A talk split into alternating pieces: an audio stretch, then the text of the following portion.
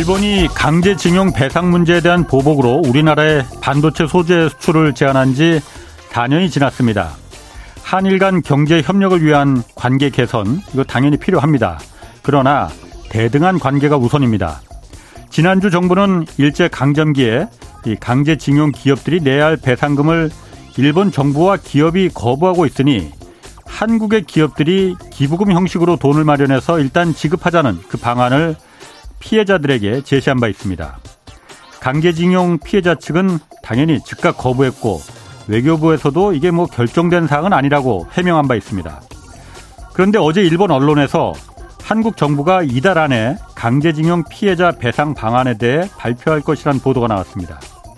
일본의 전범 기업들 대신 한국 기업들이 기부금, 기부금을 모아서 해결할 것이며 심지어 해결책을 발표하는 자리에 일본 측 인사는 아예 참가하지도 않을 것이라는 내용이었습니다. 보도가 사실이 아니길 바라겠습니다. 이 북한에 대해선 전쟁도 불사하겠다는 별기를 가진 정부가 왜 일본 앞에선 한없이 이렇게 저자세로 수그리고 들어가는 건지 이게 무슨 다른 전략이 있어서 그러는 건지 도무지 납득이 되질 않습니다. 네, 경제와 정의를 다잡는 홍반장 저는 KBS 기자 홍사원입니다. 홍사원의 경제쇼 출발하겠습니다. 유튜브 오늘도 함께 갑시다.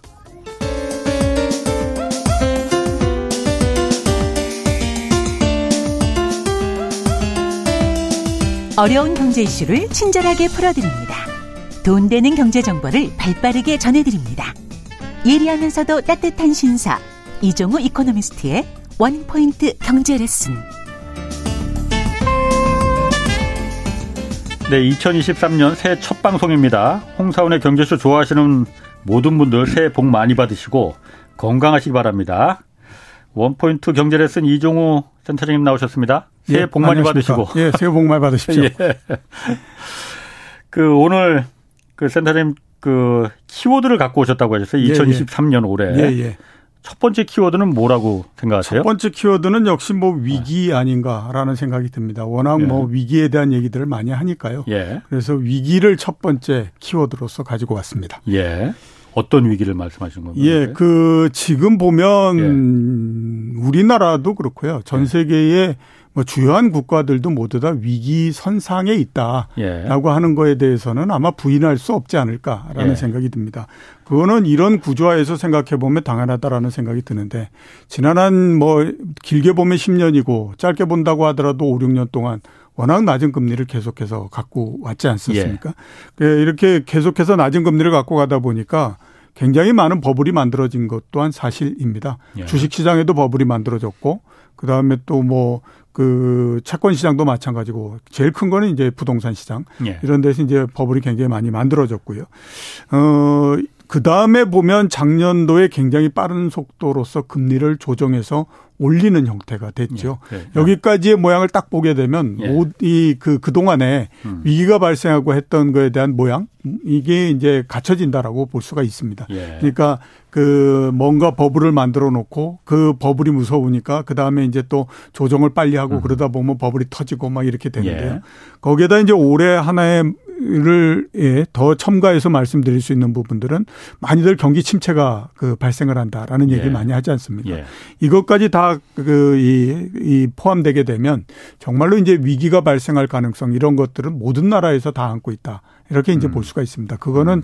제가 봤을 때도 우리나라도 예외는 아니다라는 생각이 들거든요. 예. 문제는 뭐냐면 위기가 발생을 하는데 그걸 정말로 감당할 수 없는 형태의 위기냐 아니면 감당할 수 있는 형태의 위기냐라고 예. 하는 거에 차이가 있을 뿐이지 예. 상당히 많은 나라들에서 위기의 발생 가능성 이런 것들을 모두 안고 있는 상태이기 때문에 그 일단 첫 번째 키워드로서는 위기라고 하는 거를 일단 선정을 했는데요. 음.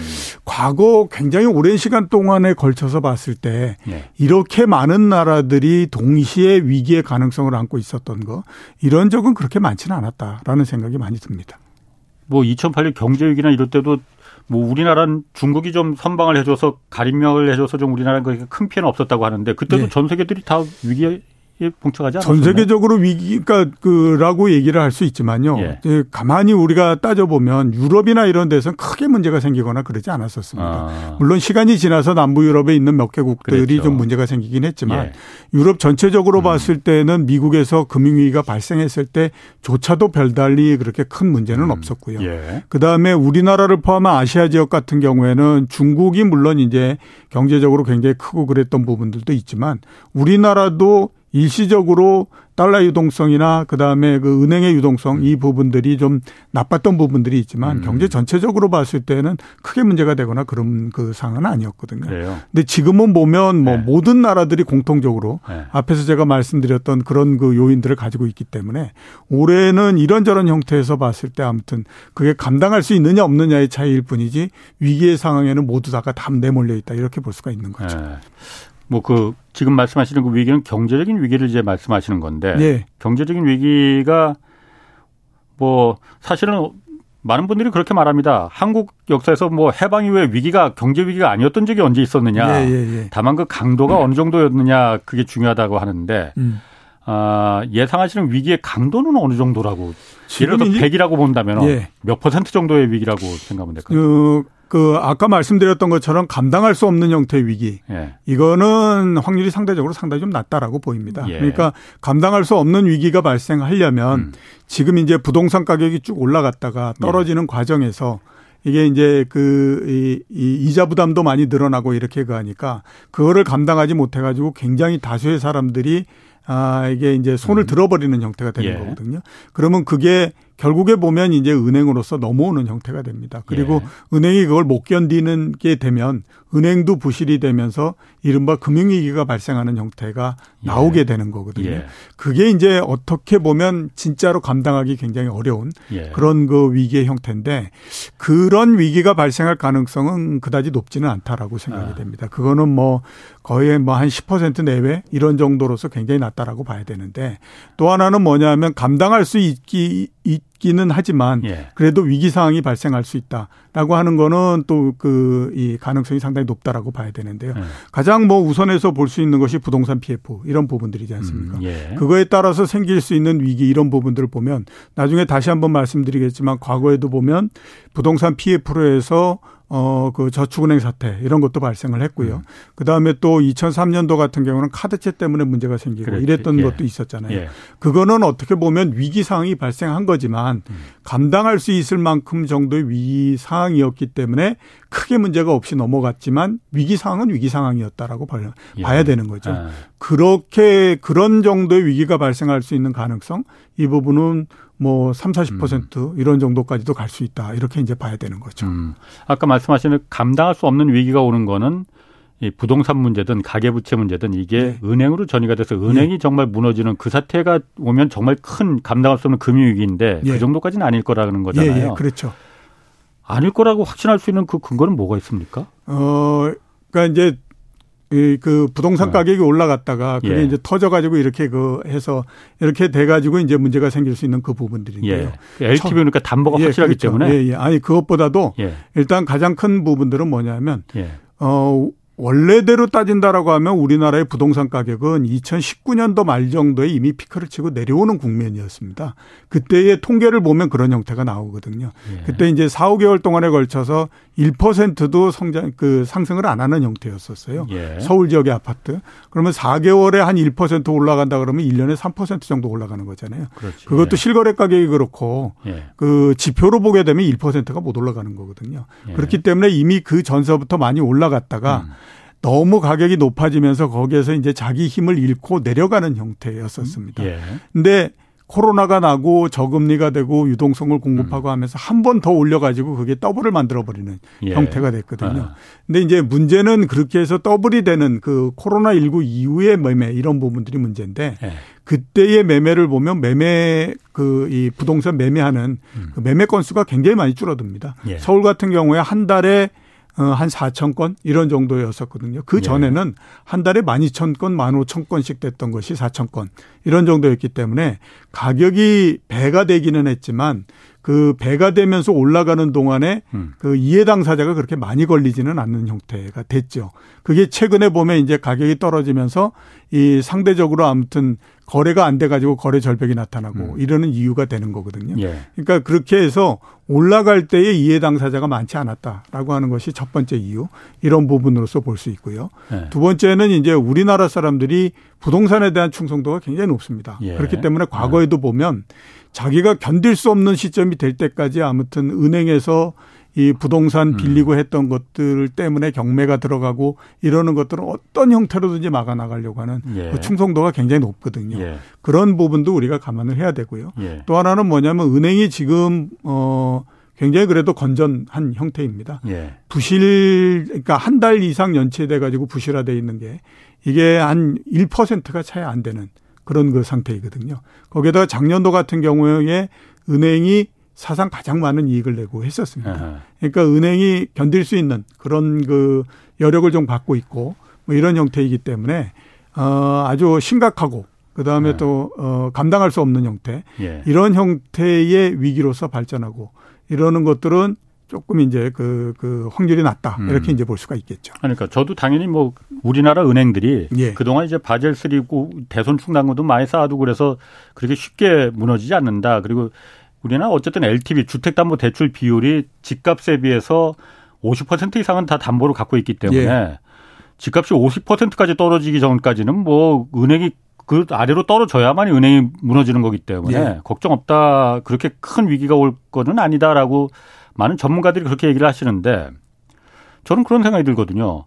아니 집값이 50%가 떨어질 때까지 그 정도 상황이 되면은 그 나라 경제가 예. 제대로 좀 다른 거는 정말 다 숙대밭이 된 거나 마찬가지라는 예, 예. 얘기 아니냐. 예. 다만 집값이 50% 떨어질 때까지 그러면은 다른 경제 어떤 요소가 문제가 없, 음. 없겠느냐. 예, 예.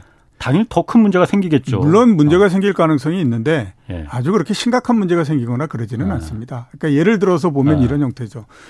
90년도에 그 주택 가격이 굉장히 많이 상승을 해가지고 예. 지금 우리가 얘기하는 분당 일산 이런 그 5대 신도시를 공급하고 그랬죠. 했거든요. 예. 예. 그리고 난 다음에 이제 가격이 좀 내려가기 시작을 해서 20개월 동안에 걸쳐서 지표가 한 21% 정도 하락을 음. 했습니다. 지수가. 네. 근데 그게 실거래 가격 기준으로 따지면 40% 넘게 하락을 했거든요. 예. 그런데도 그 당시에 보게 되면 경제가 크게 문제가 생기거나 음. 그러는 형태가 아니었습니다. 그랬군요. 그러니까 음. 지금 경제하고 그 당시 경제하고를 비교해 보면 91년도가 지금보다도 뭐 경제 체질이나 이런 것들이 더 괜찮다라고 보기가 좀 어려운 그런 부실했죠, 예, 당연히. 예, 그런 아. 부분이고 아. 은행은 뭐 그때가 지금보다도 훨씬 더 그, 예, 부실했었으니까. 금리도 그때가 훨씬 높았고. 예, 그렇죠. 그렇기 어. 때문에 아, 그런 것들을 면에서? 감안하게 되면 네. 이게 우리가 많이 이제 작년 같은 경우에 부동산 가격이 떨어질 때 30% 음. 내지 40% 떨어진다 그러면 이거 정말 나라 경제 절단 난다 이렇게 얘기하지 않습니까? 음. 근데 그때도 제가 할때 우리 전례를 보면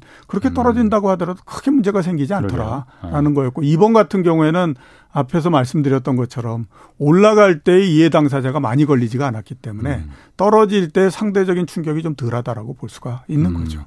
올라갈 때 이해 당사자가 많지 않았다는 게 그게 제가 말이 좀 약간 어려운데 이 예. 과문한 저로서는 이해하기 좀 힘든. 예, 예. 그러니까 예. 올라갈 때에 예. 거래를 굉장히 많이 올라 아. 그 하면서 올라가게 되면 예. 그만큼 그그 그 가격에서 아. 이 부동산이나 아파트를 산 사람이 굉장히 많아지잖아요. 그러니까 꼭지에서? 아니, 그러니까 이제 아. 올라가는 아, 올라, 과정 아. 속뿐만 아니라 맨말그 정점에서도 그렇고요. 예. 그렇기 때문에 그렇게 이제 아. 굉장히 많은 사람들이 매매를 하고 했었으면 예. 마찬가지로 떨어질 때에 예. 자기가 산 가격보다도 낮아진 아. 파트가 굉장히 많이 생기잖아요. 예, 예. 그러니까 상대적으로 보면 문제가 생길 가능성이 굉장히 많다라고 봐야 되는 거죠. 음. 근데 이번 같은 경우 올라갈 예. 때 거래가 별로 없었기 때문에 아, 없었기 때문에 예, 떨어진다라고 하더라도 그게 만약에 뭐 한 10억짜리 어, 아파트가 한 20억이 됐다. 아. 20억에서부터 10억짜리 10억 내려올 때까지 예. 거기에서 매매한 사람이 많지 않기 때문에 이미 그러니까 낮은 가격에서 샀던 사람들이 다시 그 가격 정도에 파는 예. 정도가 될 것이다. 예, 그렇죠. 아, 그렇군요. 자, 지금 부동산이 어쨌든 그 여러 가지 위기 말씀하셨는데 뭐 우리나라 경제적인 위기가 뇌관이 될 거 여러 개 있습니다. 가계 부채가 예. 일단 문제가 뭐 천조가 넘었다고 해요. 예. 그리고 또 말씀하신 부동산 문제 있고 요즘은 또 뭐 회사채 문제 때문에 기업들도 이제 부실해서 경기도 예. 침체된다는데 예. 일단 이 중에서 부동산 문제가 예. 많은 분들이 PF를 이제 프로젝트 파이낸싱 이게 뇌관이 먼저 될 것이다 이 얘기 많이 하거든요. 예. 또 그런데 반대쪽에서는 아까 말씀하셨듯이 뭐 과거의 카드채 사태나 저, 음. 저축은행 사태 때 봤듯이 뭐 그 막 나기 전에는 우려를 많이 했지만은 실제로는 음. 그렇게 결국은 다 극복해 나갔다. 예, 예, 예. 이번에도 그렇게 PF가 그렇게 크게 뭐 문제가 되겠느냐. 예. 라는 얘기를 하는데 예. 어떻습니까? 이게 별 문제 없이 지나갈 수 있을까요? 아니면 정말 문제를 일으키고 지나갈까요? 그 현재까지 나와 있는 수치를 쭉 보게 되면 감당은 할 수 있다라는 음. 생각이 많이 듭니다. 지금 작년도 6월 말 기준으로 해서 우리나라의 부동산 PF 잔고가 112조 정도 이렇게 되거든요. 예. 이게 그 금융위기 때에 한 80조 정도였었고요. 예. 그 다음에 2018년도에 60조 정도였기 예. 때문에 2018년도서부터 굉장히 급격하게 늘어났다. 예. 이렇게 이제 볼 수가 있는 거죠. 연체율이 가장 문제인데요. 그 연체율이 장, 그 작년 6월 말 기준으로 해서 0.5% 정도 이렇게 됩니다. 물론 이제 그 이후에 문제가 생겼기 때문에 아마 또 연체율을 그 계산을 해보면 어, 최근 수치로는 그보다 훨씬 더 높아졌을 가능성이 높다. 이렇게 예. 보이지만 예. 현재까지 아무튼 저희가 입수할 수 있는 데이터로 보게 되면 작년 6월 달까지의 연체율은 0.6% 정도 이렇게 음. 됐었고요. 음.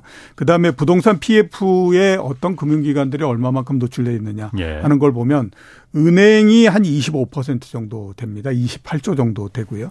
보험사가 굉장히 많습니다. 43조 정도 됩니다. 음. 여신금융기관이 27조 정도 되고요. 그 다음에 어, 저축은행이 한 11조 정도. 예. 어, 증권회사가 3조 정도 되는데 증권회사 같은 경우에는 이제 직접적으로 돈을 대출한 것도 있지만 예. 나그이 이 보증을 해준 게 있잖아요. 만약에 잘뭐 음. 돈이 안 거치거나 이렇게 되면 우리가 그만큼을 메워주겠다라고 하는 보증한 게 있는데 그 보증한 것까지 다 따지게 되면 한 24조 정도 됩니다. 예. 예. 그렇기 때문에 이제 그, 이, 이 증권회사가 문제다 이런 얘기를 굉장히 많이 하고 있는 예. 그런 그 상태이거든요.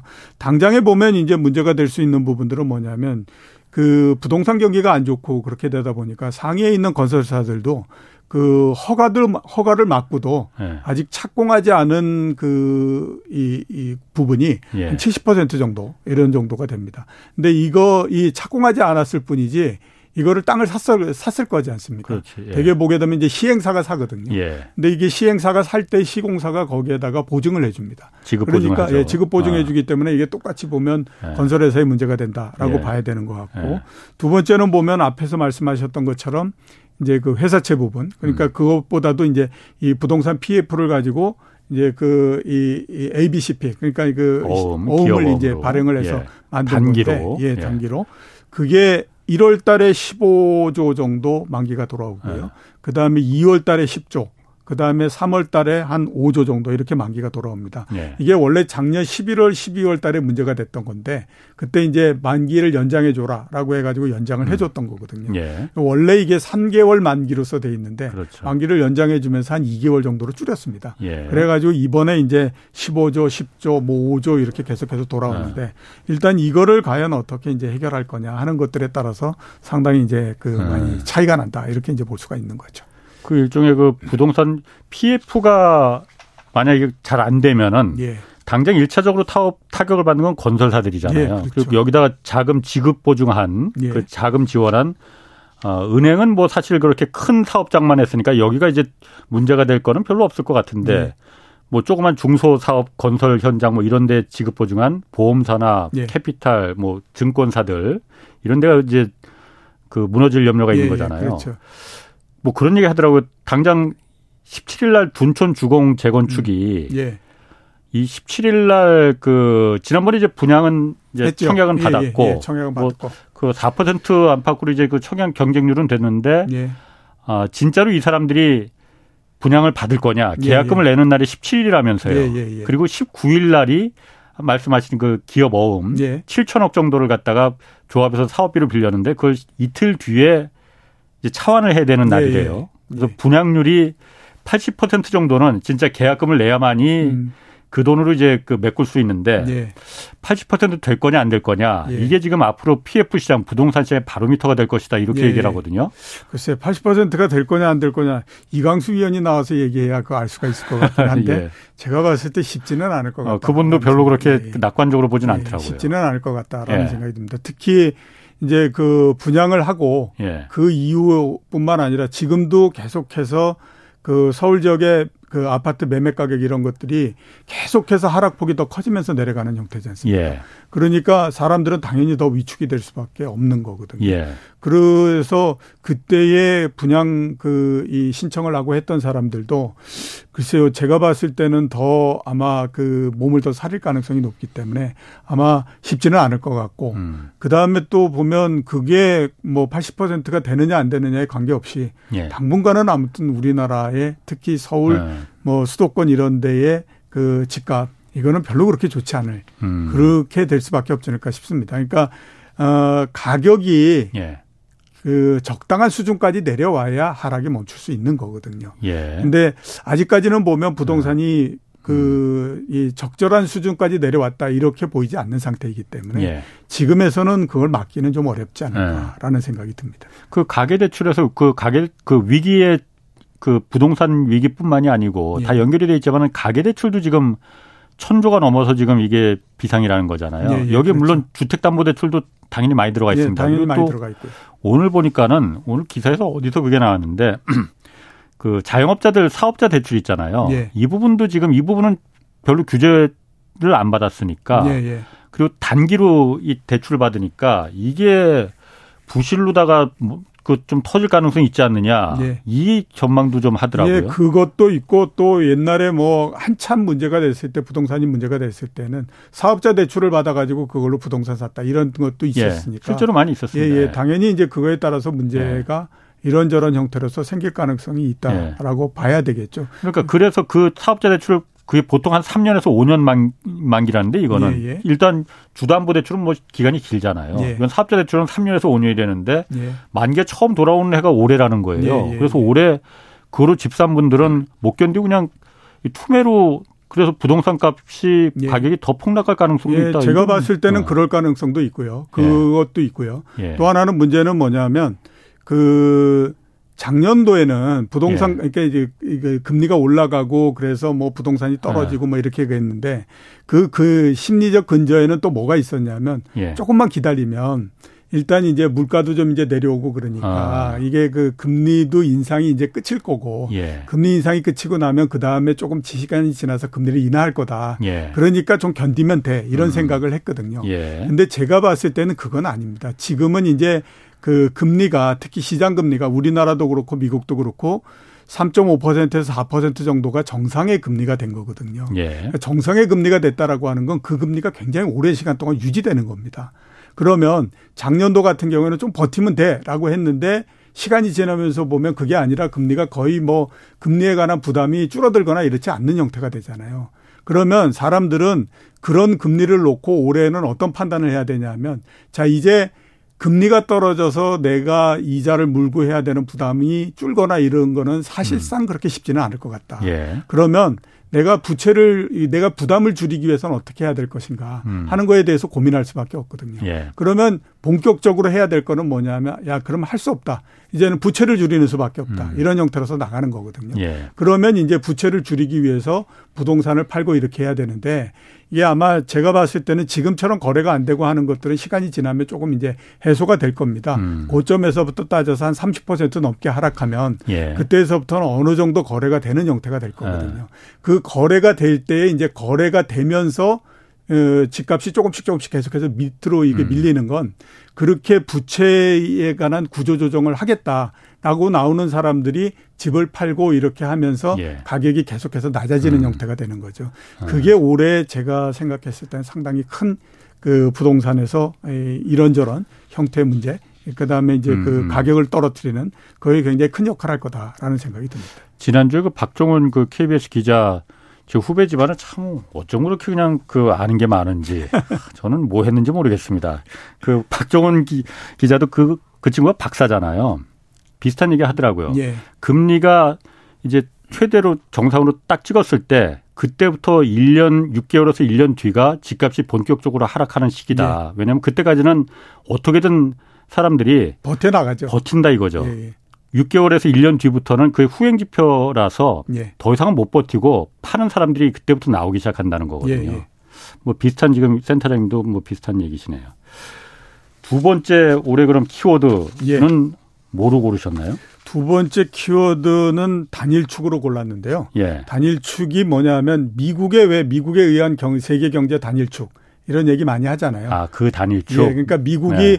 전 세계 경제를 끌고 가고 그러는 그 예. 형태가 과연 이제 올해서부터 아. 어느 정도 이제 뭐 좀 흔들리고 뭐 이러는 형태, 그 다음에 거기에 도전하는 세력도 생기고 예. 이렇게 할 텐데 그게 올해 처음이 아닐까라는 생각이 들어서 아. 단일축을 한번 그 선정을 했습니다. 미국이 경제 네. 단일축이 만들어진 거는 아시는 것처럼 1990년에 소련이 무너지면서 그렇죠. 그때서부터 어, 완전 단일축이 됐고요. 팍스 아메리카나가 예, 완성됐죠. 그렇죠. 그 이전에도 소련은 이미 1980년을 넘으면서부터 힘을 예. 쓰지 못하는 형태가 됐습니다. 네. 그러니까 1980년서부터 따지게 되면 대략 한 40년 네. 넘는 동안에 단일축이 계속해서 돼 왔던 거고요. 예. 그다음에 짧게 본다고 하더라도 30년 정도에 걸쳐서 단일축을 예. 만들어 왔던 거거든요. 근데 우리가 한 30년, 40년 이렇게 그했기 때문에 미국에 의한 세계 경제 단일축 그러니까 어떤 한 나라가 세계 경제를 좌지우지하고 하는 그 단일축을 만들고 이러는 거가 이게 늘상 있었던 일이다라고 생각하지만 그게 굉장히 희귀한 경우입니다. 음. 영국이 그렇게 세계에서 막 왔다 갔다 할 때에도 예. 영국이 세계 경제를 단 이렇게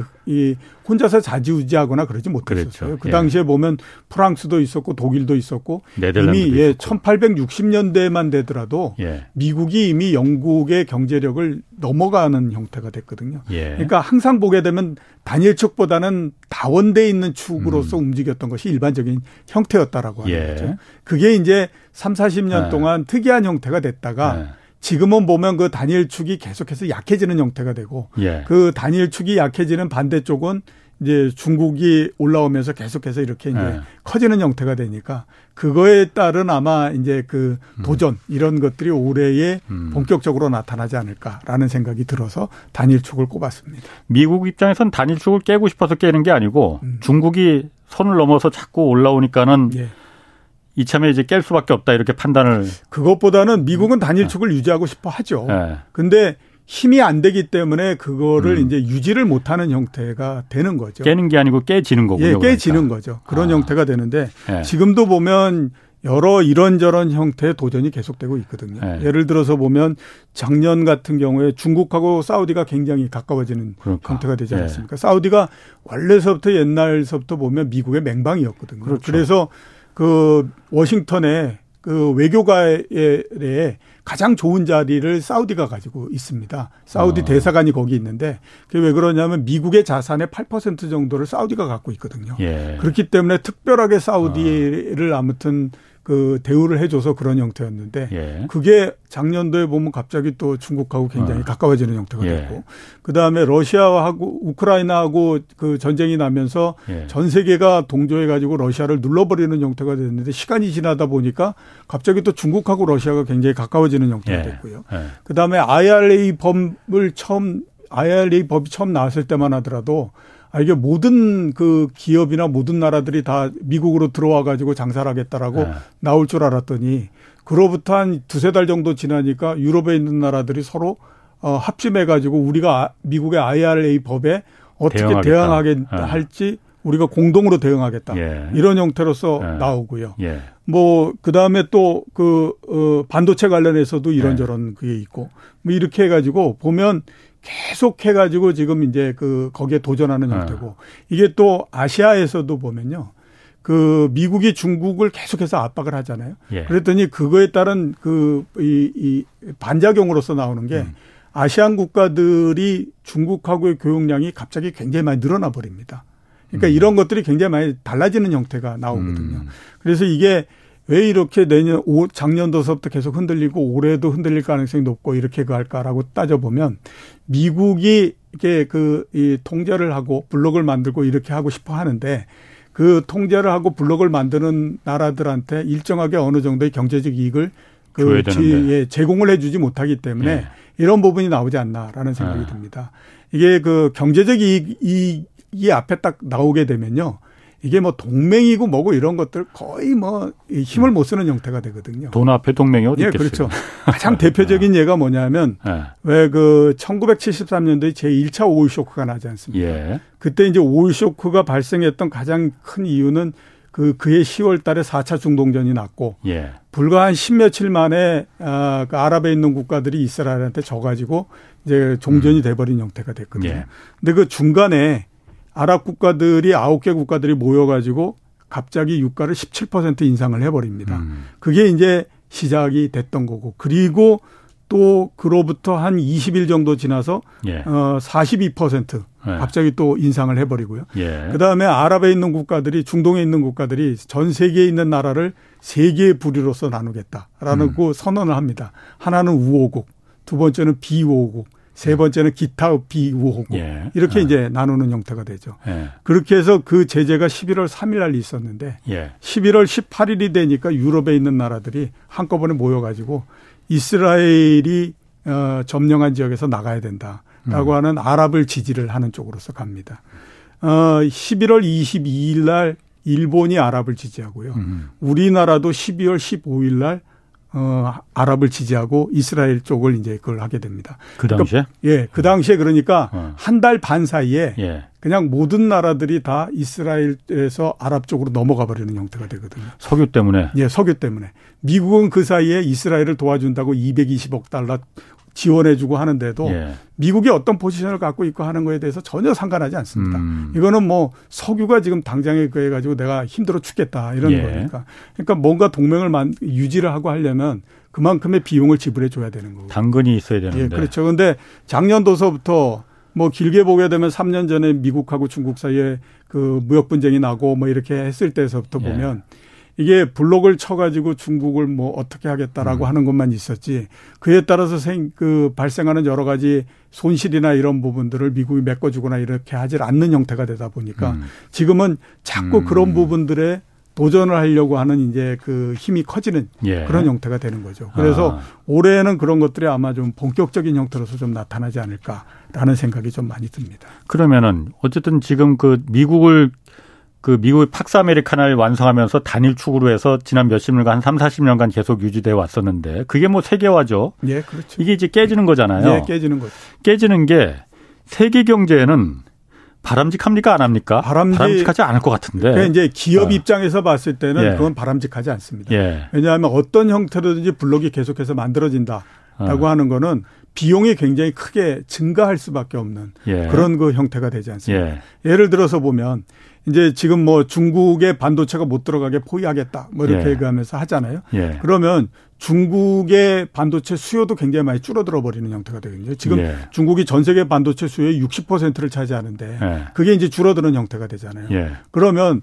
이게 중국의 수요가 줄으면서 중국만 어려운 게 아니라 예. 중국에다가 반도체를 파는 회사 장비를 파는 회사, 소재를 예. 파는 회사 이런 데도 굉장히 어려워지는 형태가 예. 되잖아요. 예.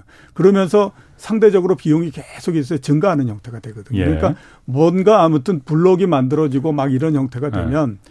그런 것이 없을 때보다는 확실히 비용이 많이 증가하고 이런 게 됩니다. 그러니까 슈퍼마켓의 물건값이 비싸지잖아요. 예, 그렇죠. 아. 그거하고 똑같은 원리이기 때문에 이게 단일축이 무너지고 그다음에 양대축이 아. 나오고 이러는 것들은 일단 비용 면에서는 어느 정도 그 이제 그 높게 올라가는 어. 이런 부분이 된다라고 봐야 되고요.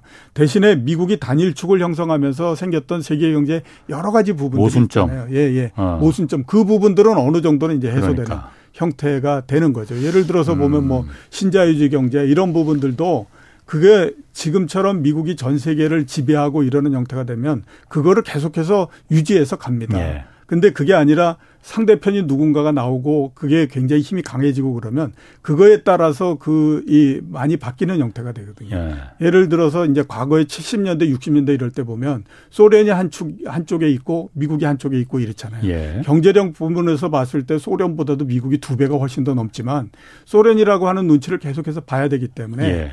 막 그 80년대 이후 뭐 신, 신자유주의 경제 이런 거 했던 것처럼 무자비하게 막 이렇게 음. 그 휘둘러 버릴 수는 없는 형태가 음. 되거든요. 그렇죠. 그러면 그 다른 쪽으로서 계속 넘어가 버리기 때문에 이런 형태가 되기 때문에 이게 한쪽에서는 비용 증가를 갖고 오고 다른 한쪽에서는 그동안에 이제 뭐 미국이 단일축을 만들면서 만들어졌던 여러 가지 모순점 이런 부분들은 어느 정도 개선되고 그런 음. 형태로서 가는 거죠. 아, 그러니까 동네 골목대장이 그 절대 갑이 하나 있어서 예. 그냥 뭐 평안하지만 뭔가 당하는 듯한 억울한 듯한 그렇지만 뭔가 뭐 사는데 그렇게 불편함은 없는 그 세상을 유지할 거냐 아니면 똑같이 여러 명 있어서 서로 치고받고 싸움은 좀 자주 나서 뭔가 동네가 좀 불안하지만은 그래도 좀 더 과거보다는 평등한 예. 갑과 을의 관계가 아닌 모두 다 갑인 세상에서 살 거냐 그걸 선택하라 이 기로에 네, 지금 그렇죠. 서 있는 거군요. 그게 이제 선택이 되는 건데 네. 그건 뭐 누가 선택한다고 해서 되는 건 아니고 네.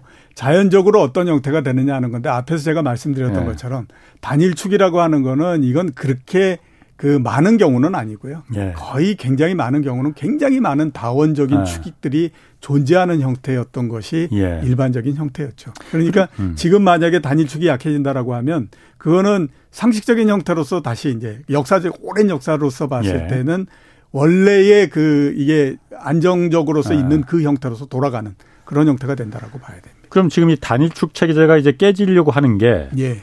중국이 지금 부상하기 때문에 그런 그렇죠. 거잖아요. 중국이 예. 옛날처럼 우리가 우리의 값싼 그 노동력을 통한 부가가치를 선진국 미국에 이렇게 공짜로 주지는 않겠다라고 해서 예. 우리도 좀 해보겠다 해서 여러 가지 첨단 기술을 자꾸 선을 넘으니까 미국이 예. 야 단일 축 우리가 이거 깨질 것 같으니까는 중국을 죽여야 돼라고 예. 지금 하는 거잖아요. 예, 예. 만약에 중국이 그러면은 여기서 패권 전쟁에서 미국과의 싸움에서 만약 지면은 지면은 다시 미국 위주의 단일 축 세계로 돌아가는 겁니까? 그렇지는 않을 겁니다. 그 일단은 지냐 이기느냐에 대한 네. 대한 판단도 하기가 굉장히 어렵습니다. 이거는요. 아. 그다음에 이제 그 이렇게 뭐 어, 이제 만약에 뭐 중국이 여기에서 뭐 조금 후퇴하고 한다고 하더라도 예.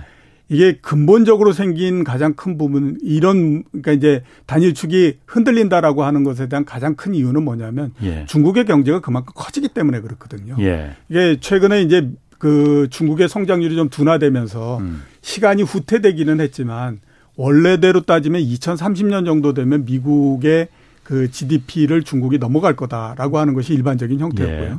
그게 좀 뒤로 밀린다라고 하더라도 음. 뭐 2035년이 됐건 2040년이 됐건 그런 형태가 되는 건데 예.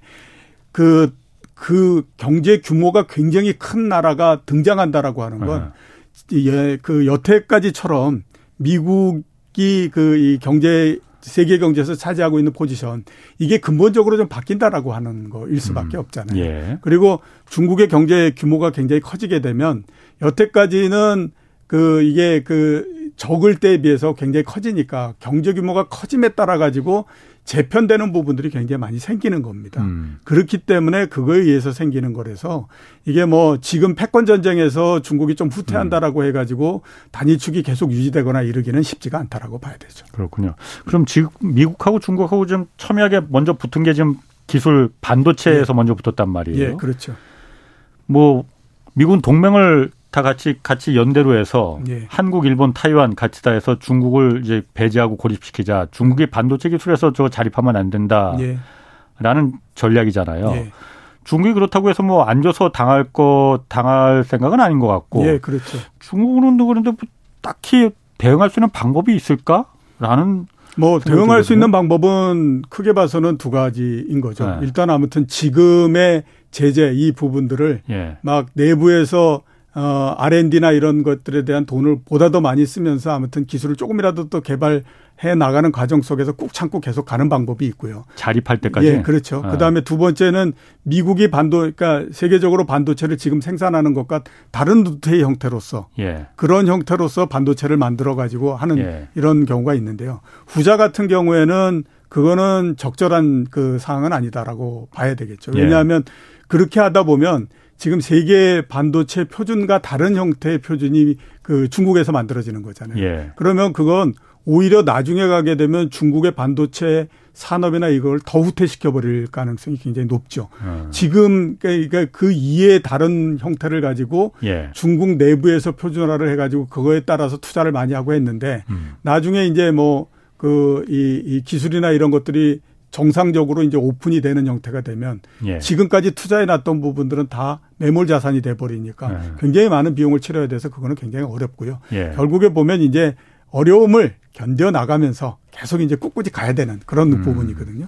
근데 미국도 지금의 체제를 계속해서 유지해 가면서 하기에는 부담이 되는 부분들이 굉장히 많습니다. 예. 그 가장 큰 부분은 뭐냐면 앞에서 말씀드렸던 것처럼 전 세계 반도체 수요의 60% 정도를 중국이 차지하거든요. 예. 그러니까 중국이 그 반도체에서 어떻게 보면 구매해서 슈퍼갑인 겁니다. 예. 근데 그 슈퍼갑을 계속해서 떨어뜨려 놓고 갈 수는 없는 노릇이잖아요. 예. 중국이 전체적으로 반도체에서 생기는 적자가 한 해에 2,300억 억 달러 정도 되거든요. 예. 어마어마한 숫자입니다. 예. 거기에다가 또 문제는 뭐냐면 중국하고 반도체 교역이 이루어지고 하는 나라들이 굉장히 많잖아요. 우리나라 같은 경우에 보면 2019년도에 우리나라하고 중국 사이에 반도체 교역량이 810억 달러입니다. 대만이 가장 많아서 1200억 달러 정도 되고요. 아시안 국가들이 900억 달러 정도 이렇게 되거든요. 음. 미국은 170억 달러 정도밖에 안 됩니다. 그러니까 이게 그러네. 예. 제재를 하면 우리나라를 비롯해서 아시아 이런 나라들이 굉장히 어려워지죠. 예. 그러니까 또 마찬가지로 굉장히 불만이 많이 생길 수밖에 없잖아요. 그러게요. 예. 그러니까 계속해서 미국도 중국을 계속해서 압박을 해가지고 거기에 못 들어가게 만들고 이렇게 할 수는 없습니다. 예. 그러니까 대개 지금 이제 택하고 있는 전술이 뭐냐면 10나노 위에 거는 그냥 풀어주고 음, 10나노 음. 밑에 있는 이 초정밀 이런 부분들만 압박을 한다라는 쪽으로서 음. 계속 가고 있는 거거든요. 예. 이제 그런 형태로서 계속 가고 있는데 그것도 이제 그러니까 이제 중국은 거기에 맞춰서 전술을 짜는 거죠. 음. 그러면 10나노 그 위에서는 이건 뭐 기술도 조금 이제 그이 올드화되고 이렇게 했으니까 그쪽 우리가 확실하게 장악하고 그 다음에 그 밑에 있는 거는 우리가 지금 열심히 이 그 기술 뭐 이렇게 개발하고 이렇게 그 하다가 나중에 이 제재가 풀리고 나면 그때 가서 우리가 뭘 하자. 음. 이렇게 이제 가는 쪽으로서 가는 거죠. 그렇게 해서 대응을 할 가능성이. 굉장히 높습니다. 미국의 그, 그 단일 축이 사실 경제적인 질서를 갖다가 미국 주도로 가는 것도 재편하는 것도 있지만 정치적인 질서도 당연히 미국이 해왔잖아요. 예, 그렇죠. 이게 깨지다 보니까 사실 우크라이나 전쟁도 그게 약해지면서 이제 동네 지역 골목대장이 좀 입지가 흔들리면서 서로 2인자, 3인자들이 나와서 서로 이제 하는 거잖아요. 예. 뭐 누구는 그렇습니다. 지금 요즘 우리나라 상황만 보더라도 무인기 날아다니고 연일 미사일이 뭐 북쪽도 그렇고 남쪽도 그렇고 뭐 서로 대응해서 뭐 쏘고 음. 이게 어떤 분쟁, 전쟁 이거 아, 오늘 외신에서도 그런 얘기를 했더라고요. 한국이나 대만이 제2의 우크라이나가 될 가능성 이거 누가 장담할 수 예, 예, 예. 없겠느냐 뭐라는 얘기. 어 그렇게까지 가면 우리가 너무 불행해지는 형태가 되고요. 아, 그건 예. 절대 있으면 안 되는 그렇죠. 거죠. 절대 있으면 안 되죠. 근데 뭐 전쟁도 불사한다 뭐 이런 음. 얘기가 좀 자꾸 나오니까. 그거는 정말 그건 하면 안 되는 얘기입니다. 예. 그거는 뭐 전쟁이라고 하는 것이 한반도에서 얼마나 어마어마한 그거를 만드는데 그거를 그렇게 쉽게 얘기하면은 제가 봤을 때는 안 되는 것 같고요. 최근에 이제 우리가 다 봤잖아요. 예, 그렇죠. 되는지. 그리고 최근에 어, 그 북한이 미사일도 많이 가고 뭐 음. 이렇게 가는 것도 이 영향도 굉장히 있다라고 봐야 되죠. 왜냐하면 이게 과거에는 보면 이게 이뭐 북한이 미사일 실험 많이 하고 막 이렇게 했을 때 중국이 그걸 일정 부분 어느 정도씩 개입을 해서 조금씩 음. 줄이고 이렇게 했거든요. 예. 근데 지금은 보면 완전히 러시아와 중국과 이런 그, 그, 그 정치적으로 음. 이렇게 되다 보니까 북한에 그렇죠. 대해서도 그 부분들에 대해서 그렇게 이제 뭐 예, 많은 제재를 하거나 이런 예. 형태가 아니다 보니까 예. 이런 형태가 되는 거거든요. 음. 그게 모두 다 거기에서부터 다 파생되면서 정치적으로도 음. 변화가 오고 이런 형태로서 계속 진행이 되는 거죠. 마지막 키워드는 어떤 걸로 좀 예, 마지막 키워드는 네. 차별합니다. 분리. 네. 주식 시장과 관련한 부분인데요. 앞으로 네. 보게 되면 주식 시장이 계속해서 분리되는 형태가 될 걸로. 그러니까 시장 대 시장도 분리가 되고 이런 형태가 되는데 네. 작년도에도 이미 어느 정도 나왔는데 미국 시장 같은 경우를 보면 다우 지수가 움직이는 모양과 나스닥 지수가 그렇죠. 움직이는 모양이 다르죠. 예. 그 다음에 또 보면 유럽 주식 시장이 움직이는 것과 나스닥이 예. 움직이는 것과 또 다릅니다. 예. 유럽 시장은요. 독일 같은 경우에도 사상 최고치 대비해서 한 12% 정도밖에 안 떨어져 있습니다. 예. 영국 같은 경우는 거의 사상 최고치 부근에 지금 붙어 있는 상태입니다. 그러니까 어. 미국 시장이 움직이는 것과 예. 그다음에 유럽 시장이 움직이는 거 다르고 미국 시장에서 다우 지수가 움직이는 것과 나스닥이 움직이는 것과 다르고 이런 형태였거든요. 예. 우리나라 시장은 나스닥을 계속해서 쫓아왔죠. 그러니까 작년도 같은 경우에 코스피가 한 25% 정도 떨어지고 음. 코스닥이 35% 정도 떨어지고 막 이런 형태가 됐거든요. 올해의 시장은 제가 봤을 땐 시간이 지나면서 우리나라 시장도 음. 마찬가지로 이제 코스피하고 나스닥이 조금 또 분리되는 형태가 될 걸로 그렇게 생각이 됩니다. 이게 나스닥이 왜 이렇게 그러면 전 세계 주식시장에서 이렇게 제일 많이 음. 떨어지고 이러냐. 예. 그거는 이유는 굉장히 간단합니다. 주가가 너무 많이 올랐기 때문에 그렇죠. 아, 2000 올랐기 때문에 그렇죠. 2009년도에 아. 예. 그 2008년도 금융위기가 났지 않습니까? 예. 그리고 2009년도에 전 세계 주식시장이 바닥을 찍었거든요. 예. 그때 나스닥이 1200 정도였습니다. 예. 그게 올해 작년 초에 제일 많이 올라갔을 때 16,000까지 올라갔거든요. 예. 그러면 13배 정도 상승을 했잖아요. 예. 그때 우리나라 주가가 900포인트였고 예. 그 작년도 초에 3,000포인트 이렇게 했었으니까 많이 됐다고 해봐야 우리나라는 한 3배 이런 정도밖에 못 올라갔잖아요. 예. 그 사이에 나스닥이 13배가 올라갔기 때문에 나스닥이 어느 시장보다도 독보적으로 굉장히 많이 상승을 했습니다. 음. 그러니까 어, 앞에서 말씀드렸던 영국 시장 같은 경우에는요. 예. 그이 금융위기가 났을 때 주가하고 지금하고 그렇게 크게 차이가 나지 않습니다. 아. 그러니까 계속해서 박스권 내에 있었기 때문에 예. 상대적으로 흔들리는 것 덜하고 이런 형태였는데 이제 우리나라 시장도 거의 2200포인트까지 왔으니까 2000포인트를 눈앞에 보는 그런 상황까지 음. 떨어졌지 않습니까? 예. 그러니까 우리나라도 어 2000년대 전체 2010년대 전체적으로 봤을 때 2000포인트 밑으로 떨어지거나 이런 것들이 별로 없었거든요. 예. 그러니까 우리나라 시장도 펀드멘탈에 수렴할 정도로 굉장히 낮아졌다라고 볼 수 있죠. 음. 그러면 앞으로 나스닥이 떨어지고 이렇게 한다고 하더라도 거기에 따라서 생기는 파장 이런 것들은 그렇게 크지가 않습니다. 음. 그렇기 때문에 계속해서 내 올해는 시장을 보면 한국 시장도 또 나스닥하고 분리되고 이런 음. 형태로서 계속 이제 분리되면서 가는 형태가 되거든요. 그렇기 때문에 올해도 차, 그러니까 계속 그런 예, 그렇죠. 분리이 이어질 거라 예, 이거죠. 차별화가 계속 그런 형태로서 계속 아. 진행되는 그런 형태가 된다라고 봐야 되죠. 아.